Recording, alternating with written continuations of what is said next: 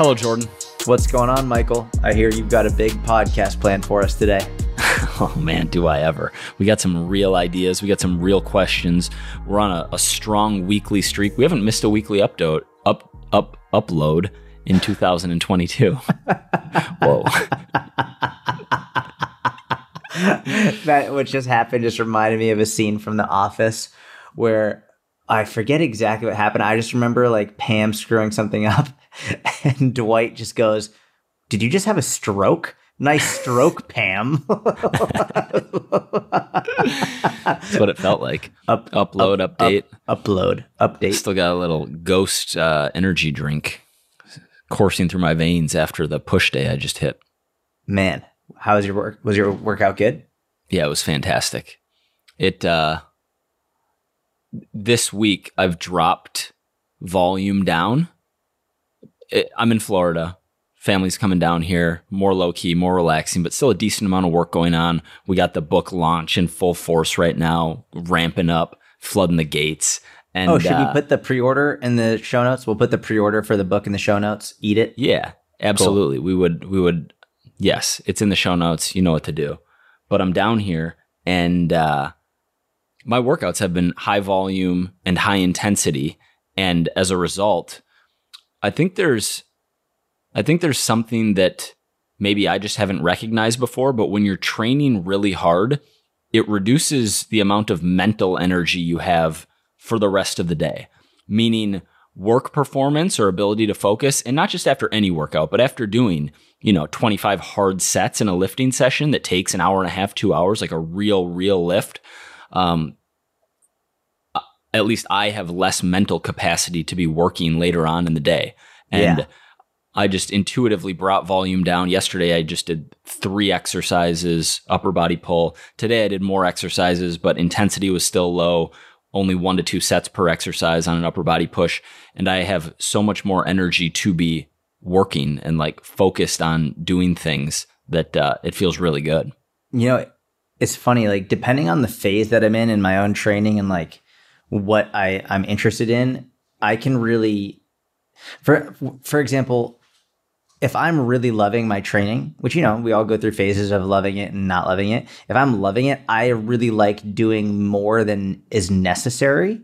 Mm. Just because like I like being in the gym and I like lifting and I like getting the pump, like I, I enjoy that. Like I, I enjoy doing more. So I like being in there for 75, 90 minutes or something. Whereas if I'm going through a phase where I'm more focused on on work or whatever it is, my workouts will all naturally decrease them to the minimum effective dose, and then that way I'm not super drained. Because if there's no way I can do a hard workout for 90 minutes and then be really productive after that, even if I want to be, like even if I loved that workout, it's like you put in so much energy and thought, and just like you're just drained. Like it feels like you're just like a like a applesauce after. Like you just can't do anything.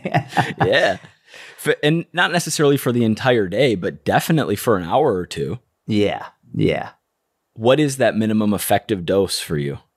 Uh, I think it's changed over the years. I mean, the minimum effective dose used to just be like I could do four to six exercises and really only three of them be like real intense and real like compound moves, and I'd be done now that my work capacity has improved dramatically. Well, here's what I'll say. I think for me right now, my cardio is more important than my strength.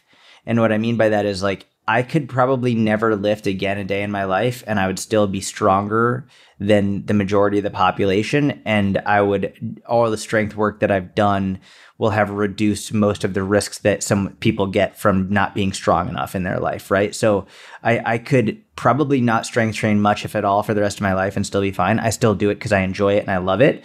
But that's an interesting, that's, I mean, I don't want to cut you off, but that's an interest. Never again strength train for the rest of your life and still retain the benefits like when you're 70?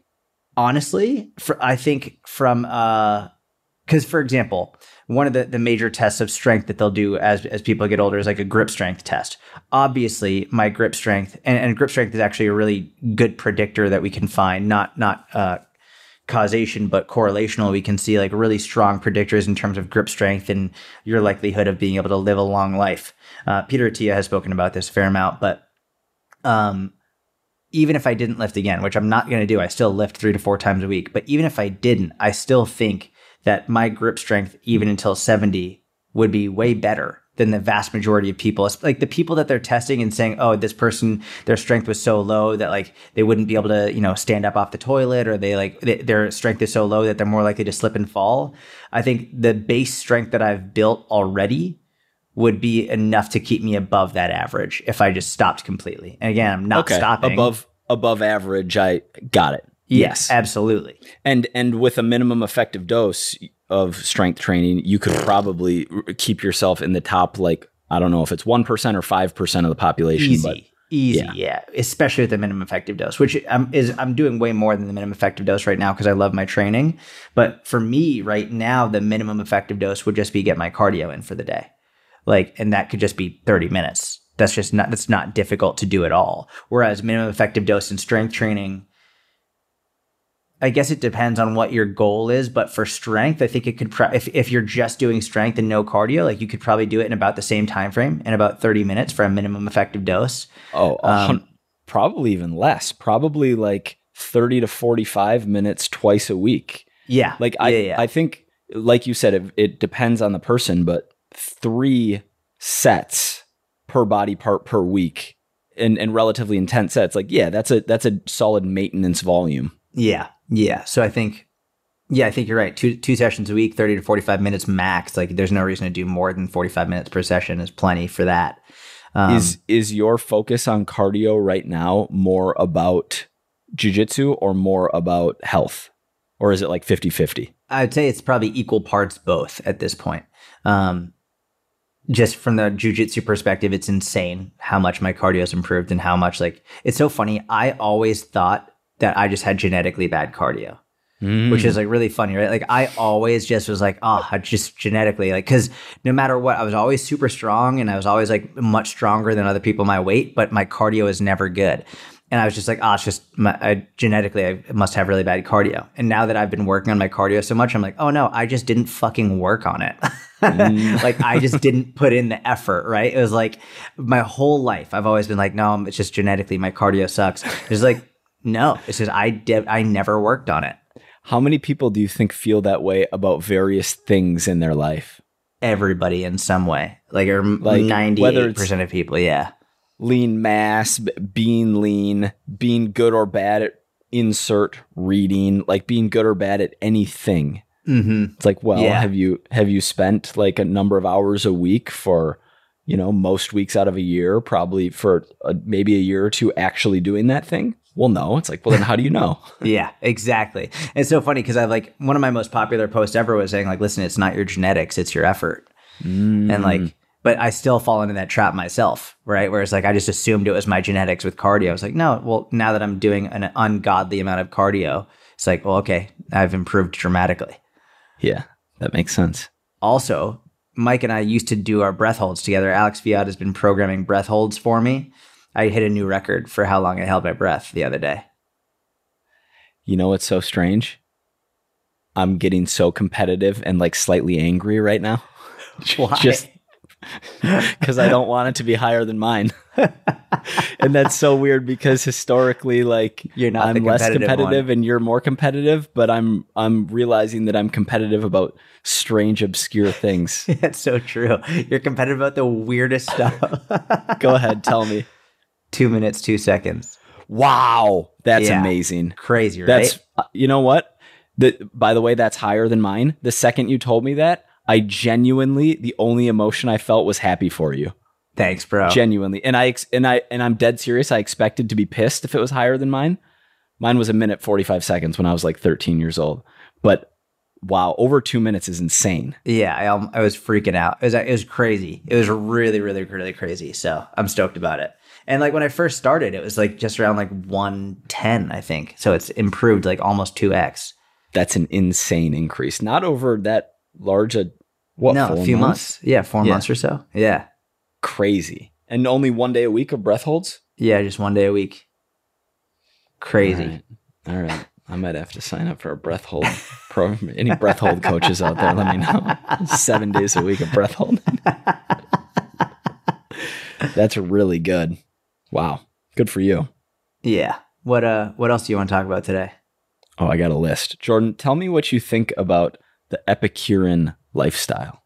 Oh, I'm a big fan of the Epicurean lifestyle, which I only know about because of you. When uh you and I were in Florida writing the book a couple years ago, which is crazy. That was a couple years ago.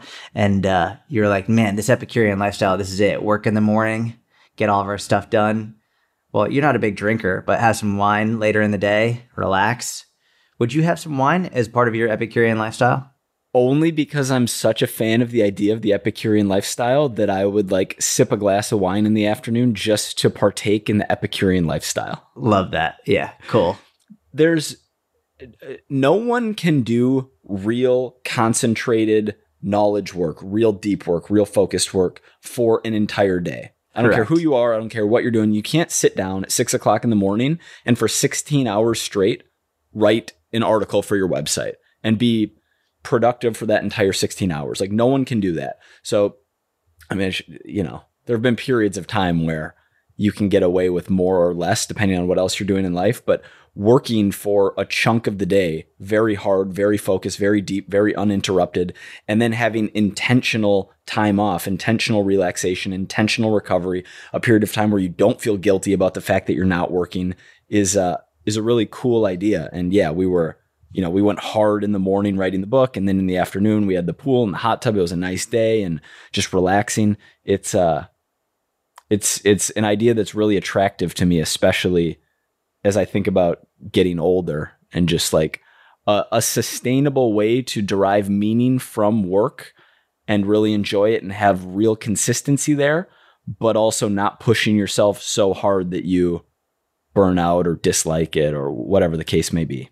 I feel like you've been doing that. I mean, you wake up super early. You wake up at like between five and six usually. You're crushing emails. You get a lot of work done early in the morning. I mean, you already made a YouTube video and posted it recently, so you're making content.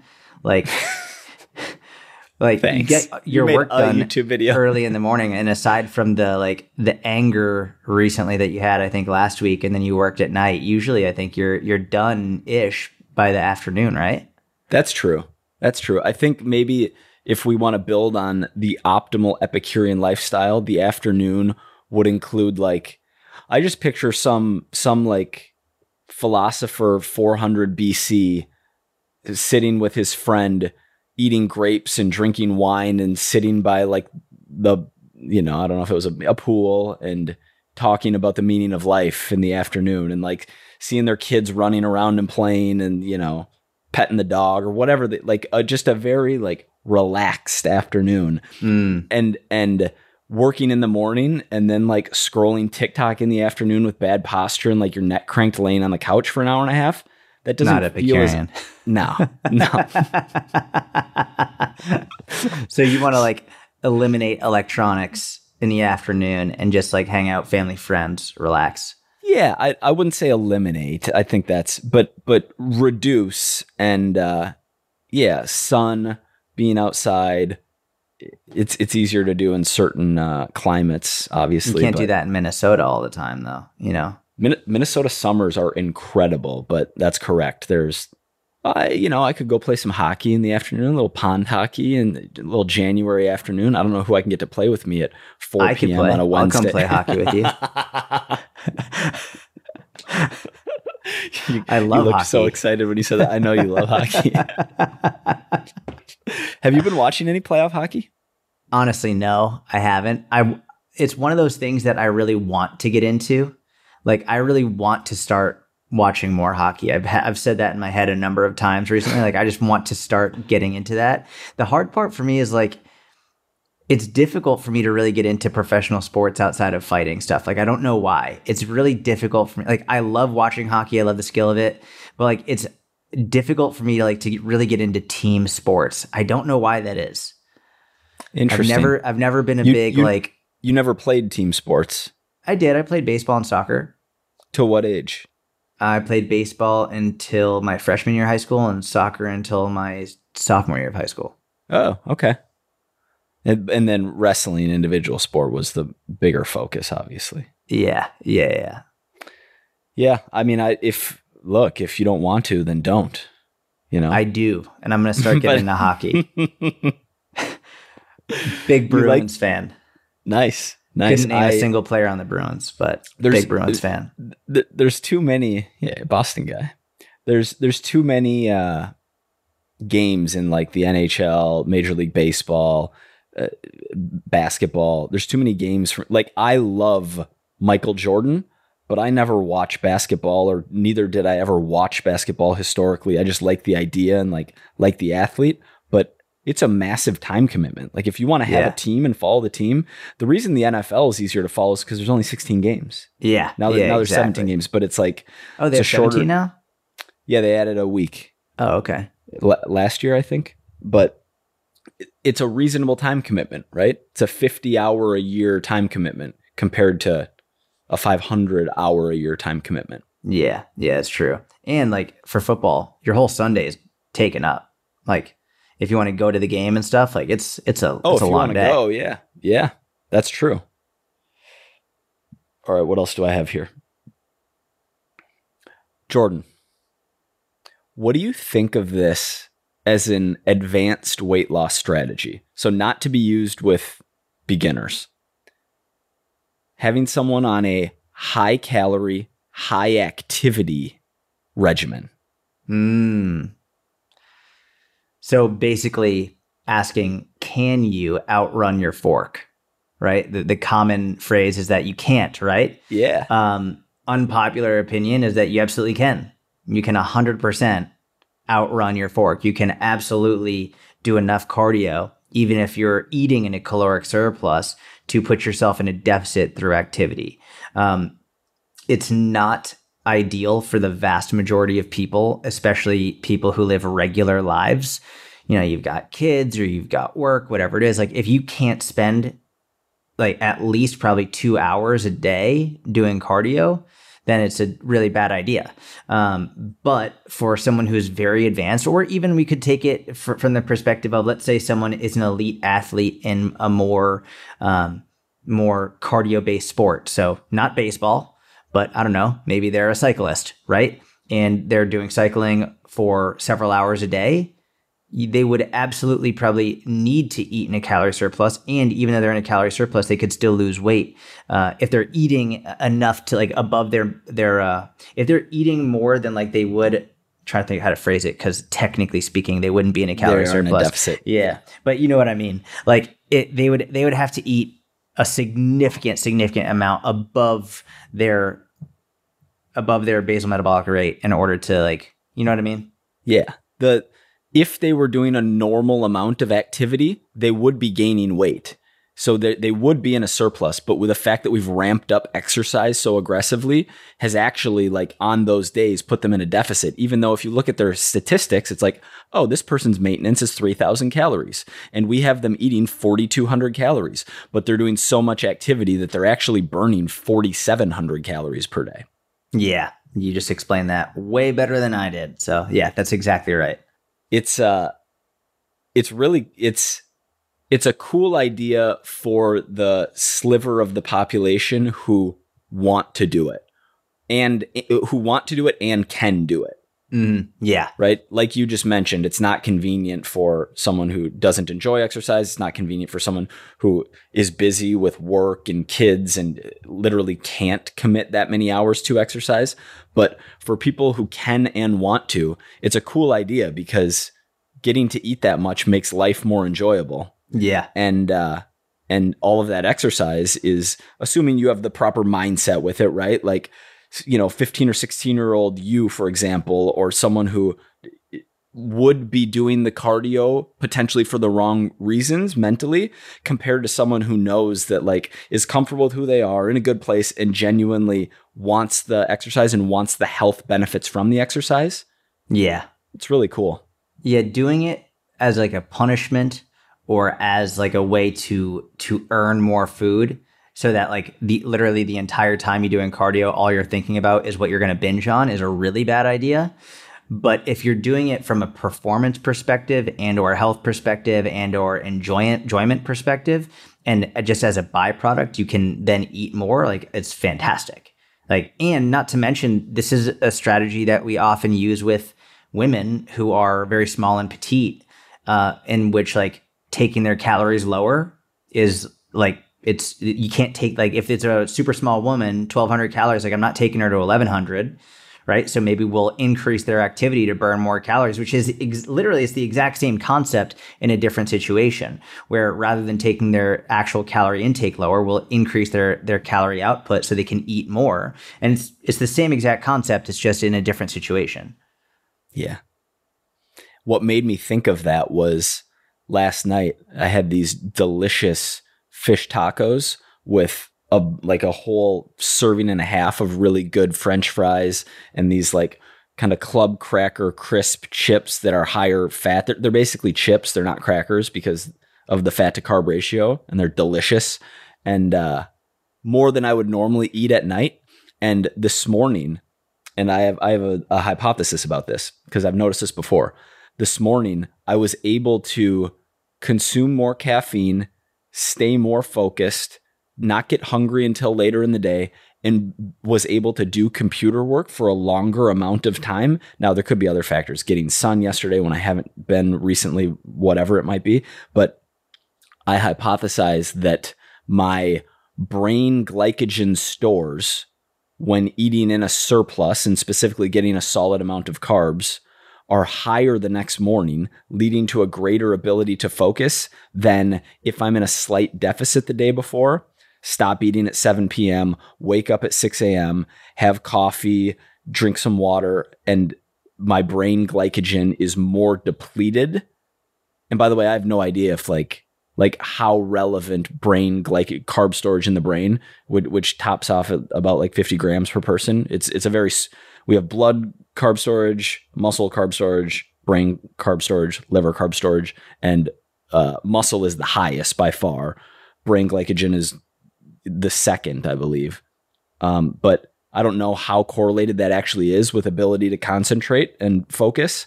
Mm-hmm. But uh, yeah, so I so I may be playing with remember the carb backloading strategy where you would like eat more carbs at night for training performance the next morning which actually oh, yeah. has has some uh, you're making a face but i i think it has some merit to it i from an enjoyment perspective meaning like the classic martin berkhan like get shit done during the day and then eat more later on um, as well as uh, just having being able to enjoy a bigger higher calorie dinner uh, is is appealing, especially if my sample size continues of times where I feel really good and get really good work done in the morning. Yeah.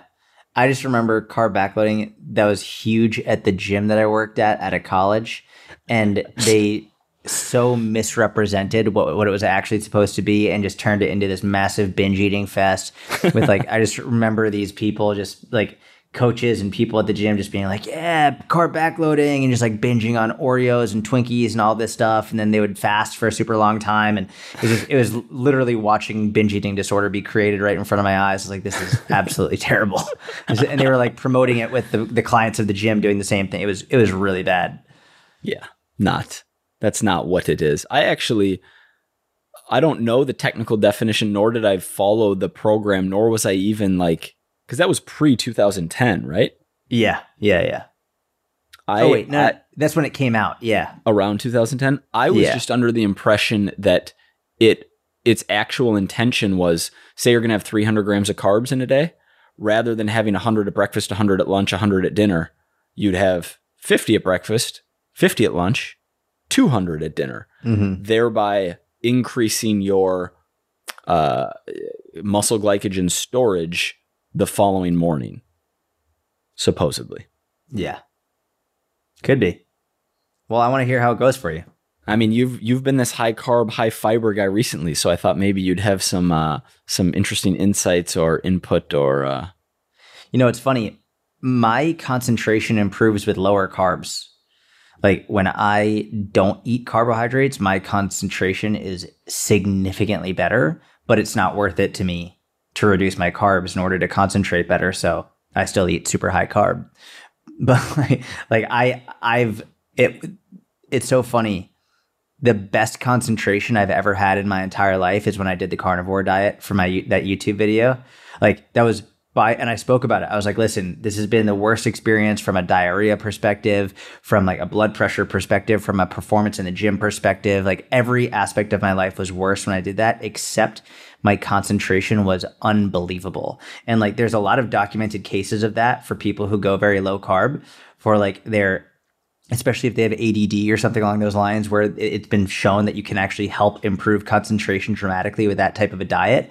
But when I'm when I'm weighing out the pros and cons, I'm like, I don't give a shit. yeah, yeah, yeah. I, it is not worth it for me to re- like eliminate all of these foods just so I can concentrate a little bit better, or even a lot better. Just not worth it. Not to mention, you have found an avenue where the type of work you do you enjoy more than the average person. Meaning, you're not in a position where you need to sit down at a desk for eight consecutive hours and do work that you don't want to do that you really need to hyper concentrate on. God, thank God.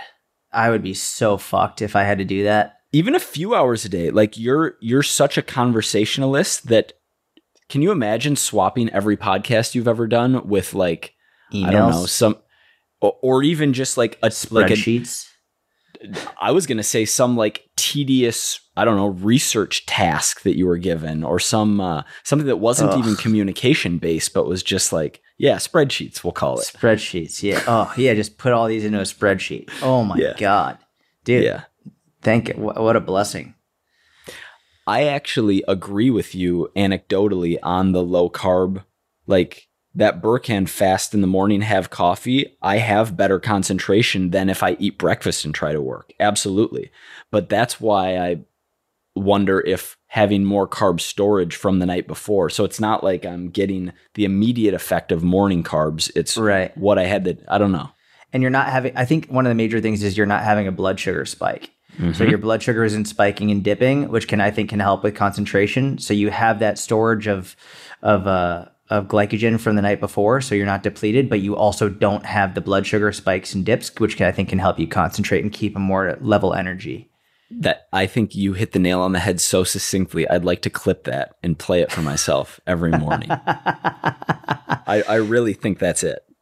It's funny. That's been one of the things about like the type of carbohydrates I've been eating, like the, you know, a lot of the whole grains, a lot of higher fiber stuff. Eh, I've just noticed more sustained energy as opposed to you know the whole if it fits your macros crowd it's just like eat whatever you want da da da da it's like when i really fell into that world my energy was all over the place. And i would like get really hyped up and then i would get i would crash from like whatever just like my blood sugar was all over the place. Now it's it's much more even keeled throughout the day and i still have treats and i enjoy them but not as much as the ifym crowd. It's just like yeah eat whatever you want. Like the the quality doesn't matter ever. It's it's a really shitty idea. Yeah. Or the hucksters in that crowd who are actually eating 90% or 80%. Clean. Yeah. Yeah, yeah. Healthy, like unprocessed foods, and then only posting the crap. Yeah, exactly. Great exactly. for marketing. Great, phenomenal marketing. Not necessarily optimal. Great, phenomenal, skeezy mark. yeah, yeah. effective, effective, uh, scummy marketing. Okay. Let's talk business. We got the business question of the day. Let's do it. What is it? Do I need an email list for my business? Why or why not? It's a good question. Yeah. Do you want to start off with this one? I mean, it's. It, I was just going to say it's a great question, especially in an era where what people see is flash and sizzle and virality and followers mm. and likes and engagement and so much public facing on Instagram, on TikTok, on Twitter, on Facebook, on all social media platforms. Uh, whereas the benefits of an email list go unnoticed to basically anyone who doesn't have an email list. So I completely understand the question, especially in this day and age. Yeah, yeah, I get it. Um, there's a lot to talk about here. I'll start by saying this rather than than discussing um, theory, I'm just going to give a practical example. I just ran a launch for the inner circle. Every every year I do like a 30% off right around my birthday and Mother's Day. And the vast majority of sales, actually, you know what? I'll read you the analytics right now. The vast majority of sales were made through my email list, not from Instagram, not from um, Text? not from not, text did really well, but I consider text the same thing. Um, even though it's obviously not, it's not text and email are different. I still consider text the same. it- it's not social media. Text is it's your list. You have complete access to them, and that's the main difference between texting and um, or, or text slash email and social media is text slash email. You have access to them anytime. I can send a text to any number on my list, to all the numbers on my list, any time of day. I could send an email to any to all my emails any time of day, and I know they're going to get it. They open up their inbox, it's going to be there. I can make a post on social media, a story, whatever, and not everyone's going to see it at all. Like for any number of reasons, whether it's the algorithm, whether who, who knows, there could be any number of things. But I regularly get people being like, I haven't seen your post come up on my feed in months. Like I don't know what's going on, or like I tried searching your name, but I can't find you in the search bar, whatever it is. Like a lot of people just won't see your stuff. But when you have a text or an email list, you have access to them always. It's always going to be in their inbox. Um, Yeah, which to is use your analogy, when you only build your business on social media, you build your house on someone else's lawn. Correct. Exactly. Yep. And you don't want to build your house on someone else's lawn. You want to own your house on your lawn. And if you have like rental properties on other people's lawns, like cool, that's fine. Um, that's sort of what Instagram is and YouTube and Twitter and Facebook. These are like sort of rental properties that are like on other people's lawns. Like you're renting it out. You're you're renting it out. You're um you're a tenant but you're not the owner. Like you can't just knock the house down or whatever. Like, and if the owner decides, you know what, like I want to, I want to uh, live here, you have to leave. I'm not renewing your lease. Then you have to get out, right? So like that's how it works. Whereas your email list is your list, your text list, it's your list. You can do whatever you want with it any point in time. Um, so yeah, but so I'm looking at my email list right now. So this sent. Actually, I'm really stoked about this. Um, this sent to about 84,000 people.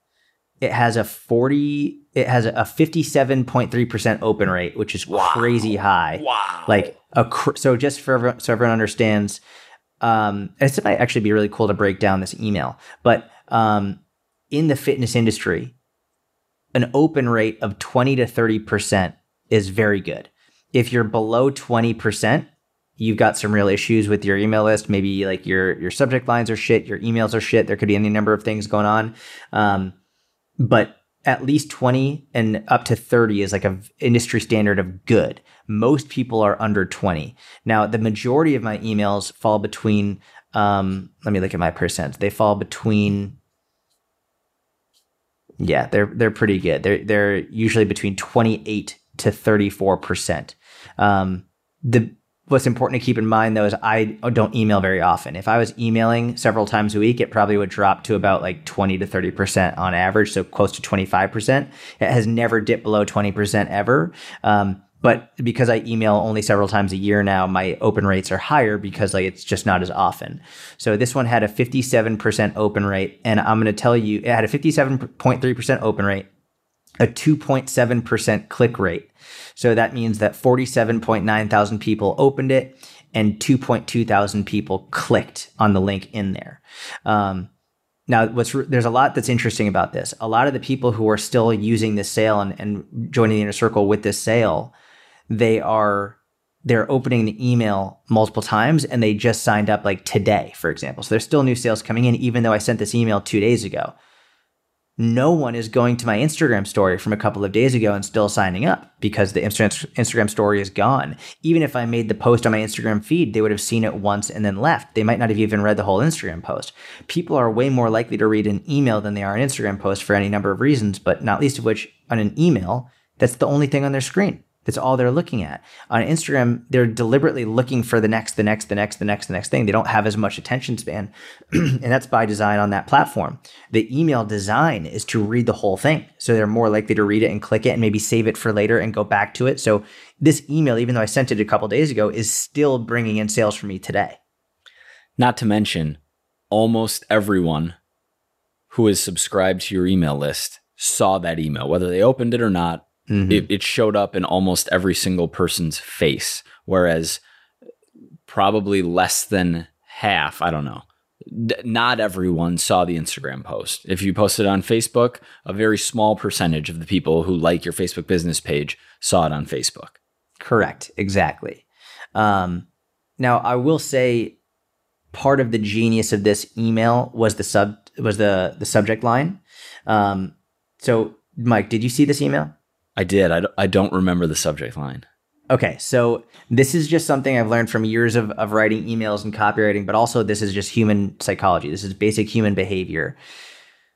Before I tell you what the subject line was, I'm sure many of you might have seen it, but I want my emails to be as the basically I want them to be as though they're coming from a friend. I don't want my emails to seem as though they're coming from a company a lot of people when they have a business they'll put like their logo in their emails and they'll like try and make it look really fancy and different um, writing styles. Like i hate that. I want my emails to look like it's just from a coming from a friend a normal blank white backspace regular black font nothing crazy. Like it should be like it's coming from a friend because it's if they see it with like a, a, company's logo and it looks very different, they're immediately putting up a defense. Always, it's like, all right, well, this is a company, this is a sale, this isn't a friend of mine. So I want it to look like it's coming from a friend. Uh, so that's why there's nothing fancy in it. the The subject line is not something that looks like it's coming from a company. Like uh, it's not like flash sale. I don't say that. Like I'm not doing flash sale or any of that nonsense because that's a friend would never email you that with a subject line, hmm. or a friend would never text you that, like flash sale. They'd be like, "Hey, bro, like new sale, like hey, hey, bro, like you get thirty percent off, whatever it is." So my subject line for this email, it was literally just "thank you" with their first name. So there's a when you have an email list, you have the ability to put their first name in. So there's like a code that you can use that. Sh- so when they see it, it says like, let's say your first name is Mike. You see the email it says, "Thank you, Mike." So that so the subject line is literally like, "Thank you." And that's it. And the reason I started doing that, I actually found there's two really great subject lines that get ridiculous open rates. Number one is thank you, and the other one is I'm sorry. There, Mike, you know what I was going to say that, oh, right? Oh yeah. Oh yeah. Yeah. So so they're both great. You have to be very careful and sparing with how much you use them because if you say thank you every fucking time or I'm sorry every time, they're going to understand like that's what you're trying to do. But I realized that if someone says thank you to me, I want to know why they're saying thank you if someone says I'm sorry, I want to know why they're saying I'm sorry. So I'm going to open that email and and go from there. So it's so funny. It's it's such a simple easy subject line to use. It's fun. The the subject line I used before before that. So I have thank you. The subject line I sent I used in the previous email was long time no talk. Like that was my previous subject line. Um, another subject line I recently used it was literally just coffee, coffee, coffee. I put that in the subject line. Um, Another one was, do you want to try this new workout? Um, another subject line was, relax, have fun. It's just, it's these simple, easy things that you would probably use with your friend. So that's what I try and do. And, uh, and I'm not going to get into the ins and outs of the actual email, but it, as long as you understand that even with my audience size and engagement on social media, the vast majority of these sales came from my email. It's so, so, so important to understand that your email list is essential. There are many people who say email is more important than social media, and there are other people who say social media is more important than email. As with everything, it's it's more of a gray area. They are they both operate and work better when you do them both than either one alone. Mm. Transaction versus branding it's hard to build a brand harder to build a brand via email unless you're like a real elite writer. It's easier to build brand and goodwill on social media but sales and transactions happen in email. T- give us the what percentage of the total sales happened on email plus text? Uh, I don't know the total number of percent, but I mean, so the texting list that I have, I don't have my the phone with the texting list on me, but I have about twenty seven thousand people on that list. Mm-hmm. So I have the twenty seven thousand there, and then I had like the eighty four thousand on email. Just the overwhelming majority came from those two things. It's just yeah, like without question. There, there there were some sales on social media, but it's but that's I mean 80, 84 plus 27, we're talking like a little over 100,000 compared to 800K. Correct. And the yeah. majority came from the smaller audience is nuts. That's a, actually a really good point because on my Instagram story, I got about 120,000 views on that specific story with the link to my my sale. So 120,000 people saw that. But we know only about 50% of the email subscribers saw that. So instead of it being 84,000, it was, it was about 40,000. And I don't know how many, what percentage of the 27,000 text subscribers, but even if all of them did, which they didn't, it's still way fewer people seeing that message via email and text, but a higher percentage actual converting to a, to a sale. So 100,000 people seeing your Instagram story isn't anywhere near as powerful as 40,000 people seeing your email which is like if that doesn't encourage you to get your email list, like, and you don't have to have those numbers. It's a, a thousand people seeing your Instagram story is not as powerful as 500 people getting your email. Like it's it's super super important to realize that so that you and, and this is just talking about sales. It's not even talking about uh, the safety and security of your business, making sure, like, God forbid, if your account gets shut down, you still have access to people, you can still contact them. But I mean, from a actual sales perspective and, and, and making more money and building your business, an email list is is I would say if I had to choose between one and the or the other, I can't do actually I can't. I was gonna I was gonna try and say it, but I, I used to go with email and then I went social media and now I do both and both are better than either alone. So just make sure you have both. It's sort of like if your client said, should I do cardio or weightlifting? It's like, well, you should do a little bit of fucking both. Like that's why I put it in your program. You should make sure you're getting your steps and you should make sure you're lifting weights. Like don't just do one. Yeah. 100%. Um we could talk about email list for three straight hours. We did do a podcast with Pat Flynn where we went in depth on email list. If you want to dig back in the archives and find that one, it was at least a year ago. Um, I think it was two years ago now because I'm pretty sure I was in Boston the beginning of COVID when I did that. When we did that, mm, yeah, I bet it was about that- two years ago exactly. Yeah. Yep. Great episode. Weekly uploads. is that it? Are we done? That's it. That's it. I got a real email coming out soon. You're gonna like that subject line. Oh wow! What subject line are you going to use? Thank you. I'm sorry. No, neither. I bet neither. you're going to use. I'm sorry. Nope, it's a new one. Did you? You didn't email your list when you published your YouTube video, did you? I did not. Why? Why is that? Uh, because I just talked about myself for 27 straight minutes, and I'm not going to bother people on email with that. People who want to find it are going to find it. They're subscribed to YouTube. They they saw it. Um, I don't need to bother someone who hasn't heard from me in a year and a half, doesn't listen to the podcast, is just on the email list, and be like, "Hey, here's a 27 minute video about why I haven't been making content." They're like, "I don't care. I didn't even notice you weren't making content." That wasn't the person I'm trying to reach. When I'm going to cold hit these people who I haven't spoken to or interacted with in years, they're going to get something beneficial and valuable. It's not just going to be a, you know, a pretty legit whiteboard video, if you ask me, but it was just about myself. It wasn't of benefit to, to most. There was business education in there, actually. Like through the way that you just spoke about what happened with your sale was talking about something you did, but was educational for someone with that mindset. But, you know, Johnny Bag of Donuts who just wants to add a little lean mass and like see his abs in the summer, he doesn't care that I didn't make content. So that's why I didn't email my list. So, but you would recommend people. What? uh, Let's let's talk about this for a couple minutes. When do you recommend people email their list?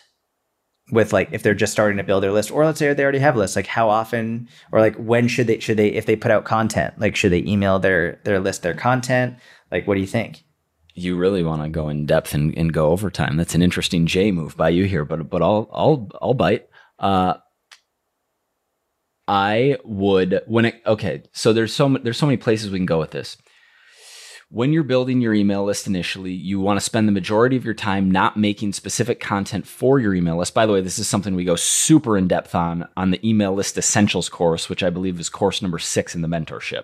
But just a just a sneak taste, like try to summarize a part of it. You don't want to spend No, course number five. Course number six is how to become a better writer. I've got it up on my thing right now. Okay. All right. that was it's like I did some obscure math problem and I was like 1742. You're like, no, 1743. Actually. It felt very No, no. Dwight. I don't even watch that show, but it felt very Dwight. Um, you when you're initially building your email list because you're not going to spend a lot of time making specific content for people on your email list because the the number of people who can see an email is basically capped at the number of people subscribe. Maybe they forward it to a handful of friends if it's really good. The number of people who can see a video that you make on TikTok or on Facebook or wherever Instagram reel can really pop. You can reach an audience 10x 100x your current audience with a really good video and uh, and and some luck obviously and like all the stars aligning. So you're going to spend the majority of your time making long form website article, SEOable, YouTube, Instagram, Facebook, places where more people can see it. Uh, once your email list gets to a certain point, usually around three ish thousand is kind of our general rule, but you can start to transition to spend more time making content specific for your email list. That being said, you're not going to wait until you have 3,000 people to email your list ever. You're going to email from time to time one of the main things you're going to be using your email list for during that time is content distribution.